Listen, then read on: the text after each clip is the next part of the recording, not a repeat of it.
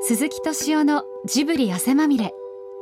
先週に続き松任谷由実さんの夫であり音楽プロデューサーの松任谷正隆さんと鈴木さんとのプロデューサー対談をお送りします松任谷正隆さんはユーミンのデビューアルバム「飛行機雲」にミュージシャンとして参加その後のユーミンの楽曲アレンジコンサートの演出音楽プロデュースを手掛けています今回はジャンルは違いますが同じプロデューサーとして心がけていることなどをお聞きします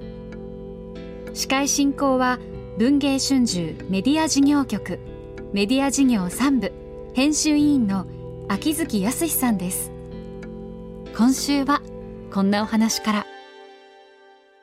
あのもののけのラストってね、ええものすごい宮崎駿が悩むんですよ、えそうすると今ねあの烏帽子御前の腕が麦でそしてたたらばが炎上なんですけどえね、え僕ね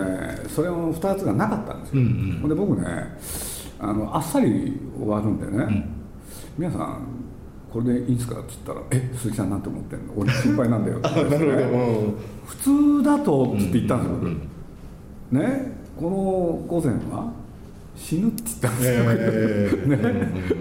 うん俺で死んだけれど、その考えてたことは正しいから、んそれをさんとうん明日香がね、要するに意思を継ぐ、んこれが普通のドラマですよ、 ええそうするとね彼考えてくれるんですよああなるほここどで荒井の派でね、殺せないっていうんですよああなるこほれどで腕もぎらせるだけでいいから こあうやって作ってるんでなするほよどあなるほどねうんあもう一つのあの松江さんと鈴木さんとの共通点っていうのもやっだからそれを我慢強く我慢強くせなきゃいけないっていぱう なるほどなるほど僕すごい我慢強いです よ威張りますよ自慢しますだからイライラしながら待つっていうのが似てるんじゃないああなるほまあど、まさにおっしゃる通りですよああそうですか、やっぱそれはかなりストレスにプロデューサーなんですね本当にまあ他のことやります よその他のことやりながら待つおおかしかったのは松江さんがあのストレス発散の方法で洗車が好きだっていあーそうですうねのをあれ短い時間で、ええあの気持ちよくなりますよね、はい水使うからねあそうですか全部バーッとこうホースで水かけて、ああわかりますね、ええあのでもママレモンを使って車を洗うんだっていうのは非常にか感動しました今でも売ってますからねあそうそうですよね、え僕なんかもう車だけじゃないですよね部屋の掃除やりますよねそうすると気分爽快なんですよあねそうですね部屋あの部屋の掃除いいですえああそうですかえ鈴木さんもそういうそうあ頭が整理されるんですよあそう掃除してる間にああなるほどなるほど皆さんやっぱそれぞれこうなんかこうその気分を変えようっていうことでいろんな工夫をされて結果としてはストレスの解消になるんですうーよ、んだから僕掃除は人にやらせないんですよねあそうですかあーあの松田さん他に洗車以外にもなんかそういう時にこうちょっと煮詰まったなっていう時に気分を変えようっていう時にやることジョギングジョギングが僕はか散歩ですあ散歩あー買い物って いうのもあれですか買い物最近インターネットで買っちゃうからお店を回るっていうのはへ減りましたやっぱりそうですねああそうですかうん車も詳しいですもんねそうですよ僕なんか乗れればいいってことだでもあのマンタの天ぷら今回あの読ませていただいてであのふっと思ったのは魔女の宅急便のあの主人公の2人があのうんキキとトンボがなんか松屋さんと由美さんのような印象でああるほのど初めてお会いになった時に由美さんがこう真っ黒な洋服だったっていうのはちょっとお書きになっててあこれ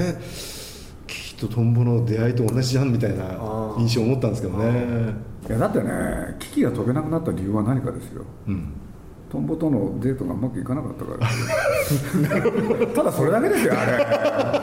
そうするとねあんなねちゃんとしてるように見えて実はそういうところがあったんですよね、えだからあの最後の大大団円は必要ー、ああなるほどなるほどうんうんあれ揉めたんですよねラストあやっぱりそうなんであすかの大活躍があるんですけれど、うん本当はねケーキを届けたところで終わありだったんですよ、うんで僕ねやっぱり最後ちちょっと派手なのをって宮崎に注文ええほんでああなるんですけれど、うんもうスタッフが全員反対でねああそうですかあのケーキのとこで終わればいいのにっつって言われてね、うん皆さんがやるんだからいいんだっつってね、うんそしたらその後記念順に書かれましたねある評論家にえ「ケーキで終わってればこれは傑作だったのにえああでもあのデッキブラシが空を飛ぶっていうのが感動しましたけどねやっぱりでもそれはやっぱり鈴木さんとしてはその映画としての完成度とか、まあ、例えば興行のこともいろいろこう考えながら」いや僕サービスですよあ皆さんにそう言ったんですよ、サービスってうーんね、うんそれは美美しい商品佳作になるかもしれないけれど、ええそれより最後に皆さんだったら、そういうねのを見せた方がお客さん喜ぶっつってなるほどうんプロデューサーっていうお仕事に必要な資質っていうのはやっぱ我慢強さなんですか我慢まあ、さっき今我慢強さっていうのありましたよねだから僕あの鈴木さんの方はじ客あの何矢島として客観視できるかどうかっていうのは大切だっていうのをおっしゃってましたよね でも僕はねまあゆゆみさんがそうだっていうのは言わないですけどね、うん例えば宮崎駿という人は当たり前だけど作り手だから、ええまあまあですよね、んそう僕なんかね彼と付き合うことによってどんどんね人間的には立派になったんじゃないかそうですかそれで言うとあの僕がわがままなので由美さんは立派になったそうですかいやだけど、僕ね覚えてんだけれどあるコンサートの時に、いや僕いまだにそうなんですけど腰が悪いんですよあえそしたらね直前にお目にかかった時にね腰に当てるやつを、ねえこれを席にお使いになったあことだって言われてええちょっと感動したんですよね、あーそんなことあったんですいやよ覚えてないなえでももう一つあの増田さんがお書きになったことでそのあの変わり続けることが楽しいとで変わり続けるために必要なものは何かあったらこうなるべく視野を遠くに置くのが大切だってお書きになってて確かにこう車運転しててカーブ曲がったりする時につい目先だけ見てるとこうブレたりするじゃないですかやっぱり遠くにしし視線をスキーとかもそうですあよそうですよねあのでそれとそのあの鈴木さんおっしゃってたちょっと客野次馬的に客観的に見れるかどうかっていうのって結構共通する部分があるのかなというふうに思いなまんすかある時突然遠くが見れるようになる感じがしますよねあ若い頃は見えなかったあーあれいつから遠く見れるようになったんだあろうー時期が気が付くとありますよねあそうですかそれおいくつぐらいわかんないんですよ多分30代ああなるほどまあそうですよね、うんまあそれは無我夢中ですもんねああまあ確かにね前あの重松清さんあの作家の重松さんがおっしゃったのは40になると自分がこう今までこうあ峠の上に立ってるみたいなもんだとで自分がこう今まで進んできた道も見え振り返れば見えるしここから先こうどんな道が伸びてるかもそこの場から見下ろせるっていうだからやっぱ40っていうのは結構ターニングポイントになるんだよっていうお話をされてて僕は30と60な気がします30と60ですか2つありますか2つありましたねあ30はお兄さんとは呼んでもらえなくなるーおじさんの方に入ってろ60はおじさんとは呼んでもらえなくなる なるほどなんかあの由美さんが、ええその聞いてきた話えだえとね、えあのえっと63になるとなんか変なドアがギーって開くんだよってえ、63ですかおおそれはあのお宅の監督にそうですですよねその通りですあ水木さんはそういうふうにそう言ってたんですよあそうなんですかうんで63になったんで、ええええなんかドアがなんか開いたのかなっていう不安で不安でしょうがない僕にもしょっちゅう言ってたんですよあそうですかうんでも開きました僕いやまあそれはね会えたのか何なのかよくわかんないけれどそうでだすけかどユーミンっていう人は僕この間ねこの間っつって去年の秋なんですけれど偶然飛行機でお目にかかったんですよあ本当に、うん偶然、んで僕のあの、ね、もう一人いたんですけれど真ん前が彼女で僕が席に着くと同時に彼女が入ってらっしゃって、そしたら彼女がいきなりね「鈴木さん!」っつってねその通路のところでタグをしあーえてえこれで「わかるユーミン」っつったんですよでっかい声でみんな知ってますよそんなのは面白いだなからこの人すごいなと思ったんです僕うんなるほどな面白いです時ね々変な行動を取りますよねああそうあですれかはねわかる松任谷由実ユーミンっつってみんなにね紹介しちゃったんですよね自己紹介を面白いあれはすごかったうん知ってますいや私が今年60なんですよで63の扉っていうのはそれが開くと何か新しい世界が開くいややばい世界がやばい世界が開くんですかなんかこうあの入っちゃいけない、はいはい死神が見えちゃうみたいな、えーそうなんですかねそんな世界なんじゃないですかねそうなんですかねそそれ以来だから由美さんは宮崎さんのことをあのブラックオヤジってそれいいやいやいやでもなんかもう一花っていう気もしますけどね60まあ過ぎて、ええそういう感じもしますけどですよねなんか新たな世界が開けるような気がしないでもないですけどね、プロデュースっていうことでなかなか一括りにできない部分いろんなスタイルのプロデュースの形があるっていうことですかねやっぱねなんか共通点がもしあるとするとええ手広くできない、あ、ああなるほど、うんえっと、例えば、えこういうパターンをやりたいなというな例えばわかんないけど料理でいうと,、ええっとモロッコ料理作えりたはいい、はいはいはい うんでも こうんモロッコ料理のスパイスやなんかをこうええか買い込んできたええりするじゃないえですか、えええででもなんかこう自分のこっちとこっちを比べたらこっちが美味しいなっていうのをたどっていくと、うん結局なんか今まで自分が作ってたもあのーに限りなく寄ってっちゃうああなるほどうんなんかそこはひょっとして似てるかもああななるほどうんそうですねうんでもなんか人に言わせるとそんなあのいろんなことやらなくてんワンパターンになったって、ん結果的にワンパターンになるんだったらいいんじゃないって言われますけど、俺松下さんのあれであのああなるほどなと思ったのはやっぱりものを作るっていう上で大事なのは飽きることだっていうああそうですねことをおっしゃっててでそれは鈴木さんあの宮崎監督がその、まあ、アレンジっておっしゃる常に新しいあこう来たかみたいな挑戦に常にこう向かっておられるっていう部分でやっぱ物を作るってやっぱ同じところにとどまっていられない自分っていうのがやっぱあるんでしょうね。いやまあ映画で言うとね、ええよく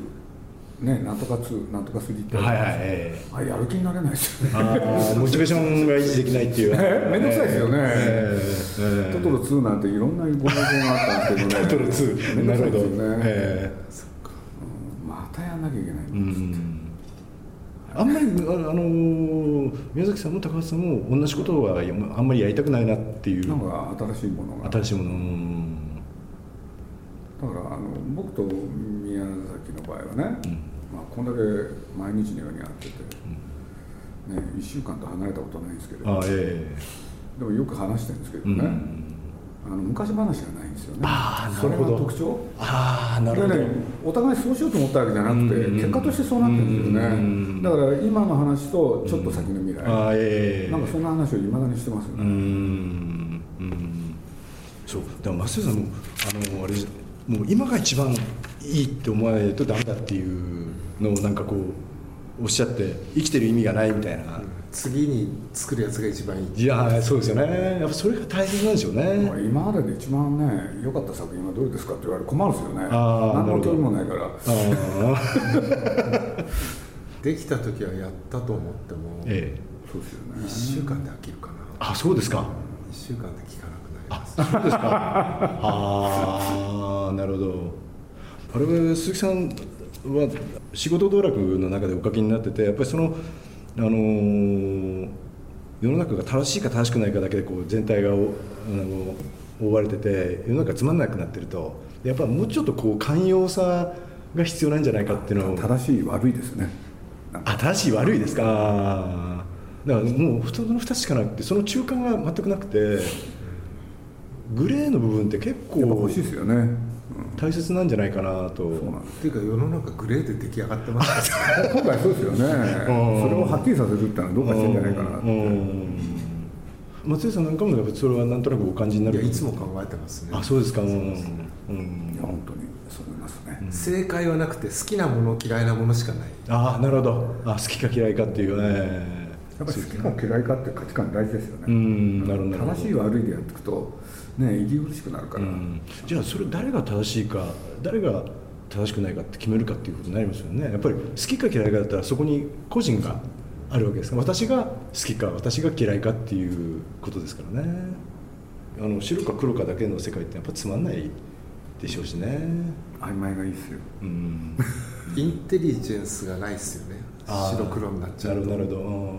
そのニュアンスの部分に含まれてるのがやっぱりインテリジェンスの部分なんですかねなんかあの結局動物がうん人間になっていくときに、えルールを決めて、ええ集団行動になっていったえわけでしょ、ええええすると我慢もしないといけないところもあるわけで、えええそれがこう変化していくたびにこううん対応はどんどん変わっていくわけじゃないえですそうですね、ええか、だから一つの物差しをどんどん変えていかないうとんなるほど、うんいけないでうす、ん、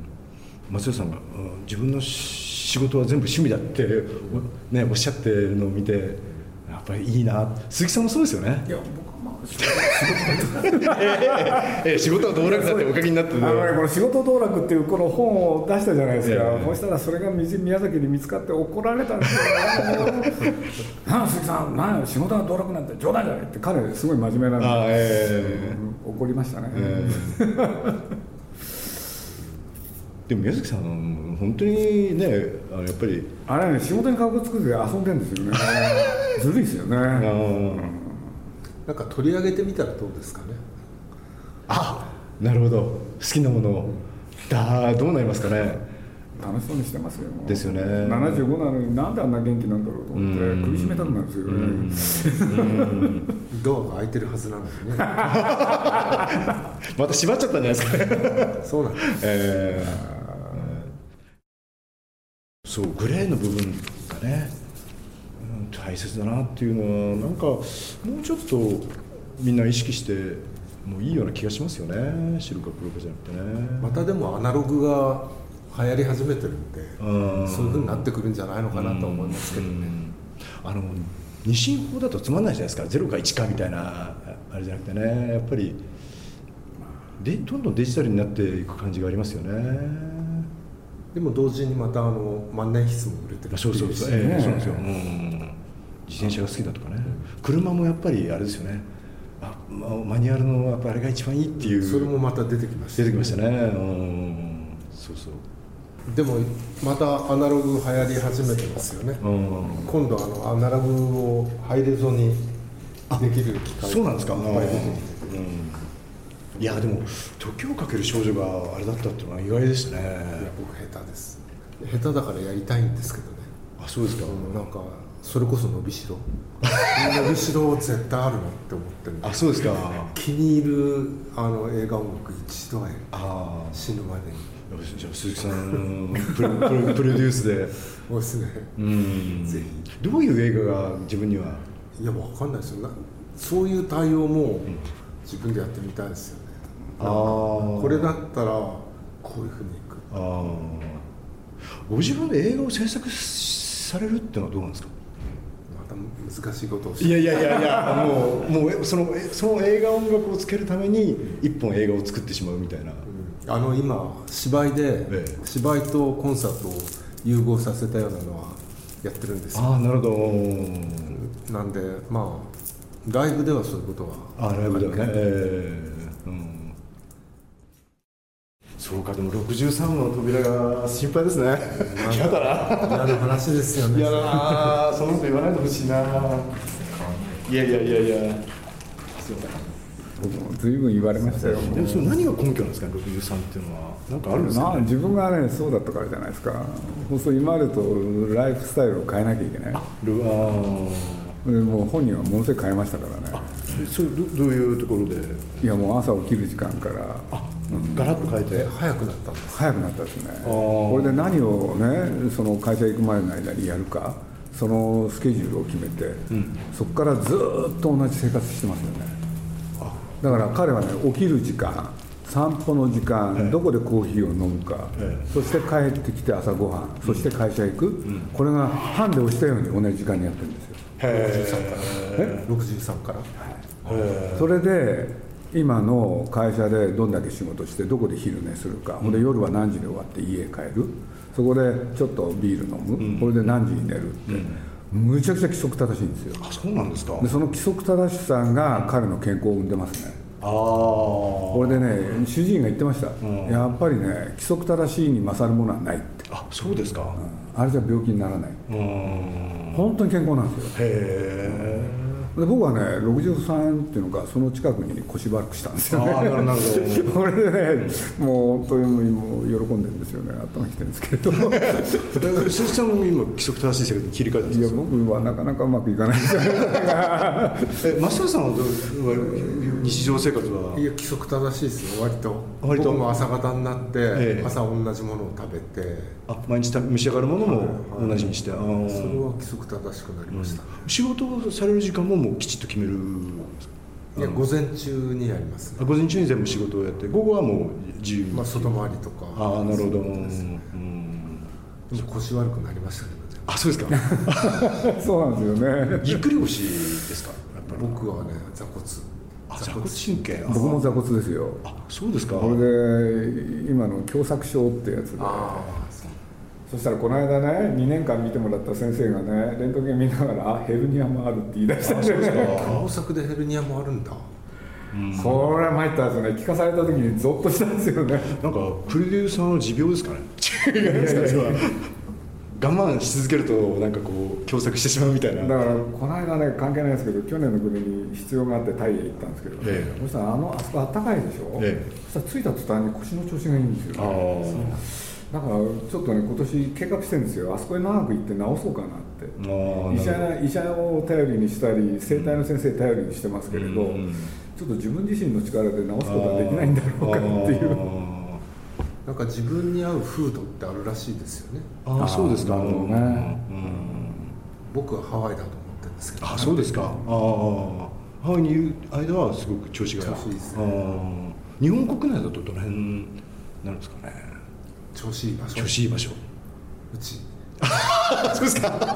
もう一番やっぱり居心地がいいっていうああなるほどなんかねなんかわかるような気がするあ日本難しいですよあなるほどねそうですね車の中ってのは割と居心地がいいんですかそうでもないですねあそうでもないそうでもないあそうですかなんかドライビングシートに座ってるとすごい体調が良くなるとかっていうのかなと思ったら東京じゃなかったらでも北海道とかああ北海道がいいかもしれないですね広々したところでね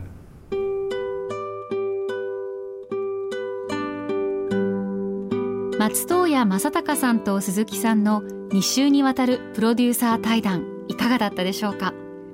この対談の模様は文藝春秋6月号に掲載されましたそちらもぜひご覧ください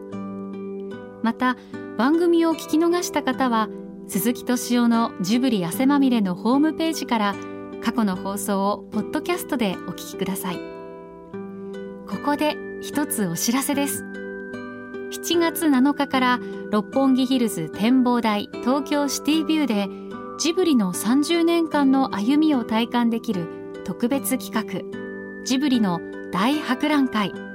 ナウシカから最新作レッドタートルまでが開催されます来週の放送はこれに合わせて行われる鈴木さんのトークショーの模様をお届けしますお楽しみに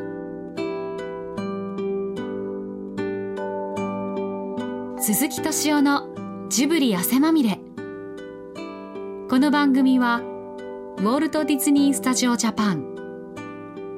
ローソンアサヒ飲料日清製粉グループ au ブルボンの提供でお送りしました。